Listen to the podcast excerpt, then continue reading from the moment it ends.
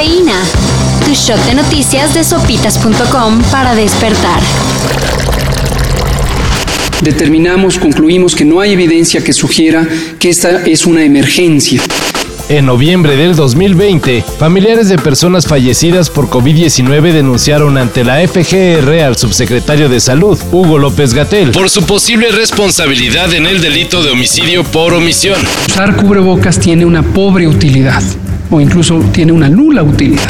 Y ahora, luego de que algunas de esas demandas fueron desechadas, un juez federal ordenó comenzar con las investigaciones. Las autoridades deberán encontrar indicios de que López Gatel dejó de hacer acciones que pudieron evitar la muerte de pacientes. y a ver, cuénteme más, cuénteme más.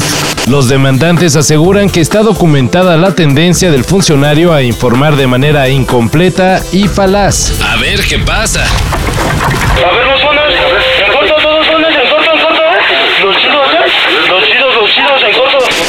El secretario de Seguridad Pública del Estado de México, Rodrigo Martínez Ellis, dio a conocer que en las últimas semanas el índice de asaltos en combis de transporte público se ha incrementado notablemente, cometiéndose entre 10 y 20 por día. Cuautitlán Izcalli, Naucalpan, Ecatepec, Nicolás Romero y Tlanepantla son los municipios con más incidencia. ¿Y hace algo el gobierno? Pues ahorita anda con un programa llamado Plan 3 Pasajeros Seguro, el cual consiste en revisión de unidades. Pero por los números y videos que circulan diariamente en redes, no ha dado buenos resultados.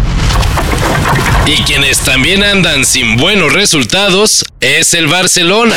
No, no se salva nadie, no se salva nadie. y el club está mal.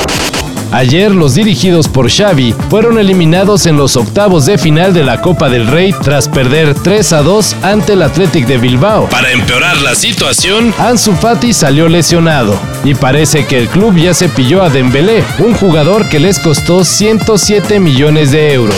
No es ADN Barça esto, es lo que hay y toca lo que toca. Muchos ya quieren que sea el Super Bowl. Pero no necesariamente por el juego, sino por el show de medio tiempo que se está cocinando.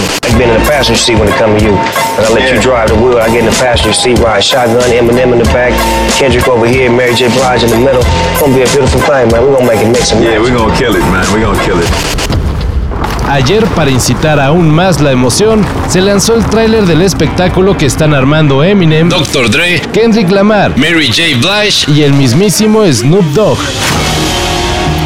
Se ve que estará de un nivel no visto en años. El Super Bowl será el 13 de febrero en el SoFi Stadium, en Inglewood, California.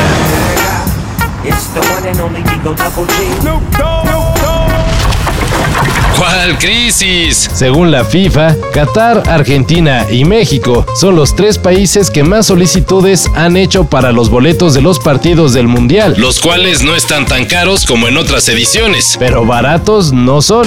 El mexicano Rodrigo Rafael Ortega, originario de Fresniño, Zacatecas, estaba bajo los efectos del alcohol cuando se aventó la puntada de orinarse sobre la llama de la tumba del soldado desconocido. Cabe aclarar que las solicitudes todavía no garantizan los boletos. Eso dependerá de la disponibilidad. Si esta es superada, se realizará un sorteo para decidir quiénes tendrán el chance de comprar la entrada. La verdad es que no sería lo mismo una Copa del Mundo sin México. Es una selección que siempre aporta color, futbolistas talentosos. Recordemos, por ejemplo, la victoria ante Alemania. Esto se sabrá en marzo. Para esto y mayor información en sopitas.com. Cafeína. Shot de noticias de sopitas.com para despertar.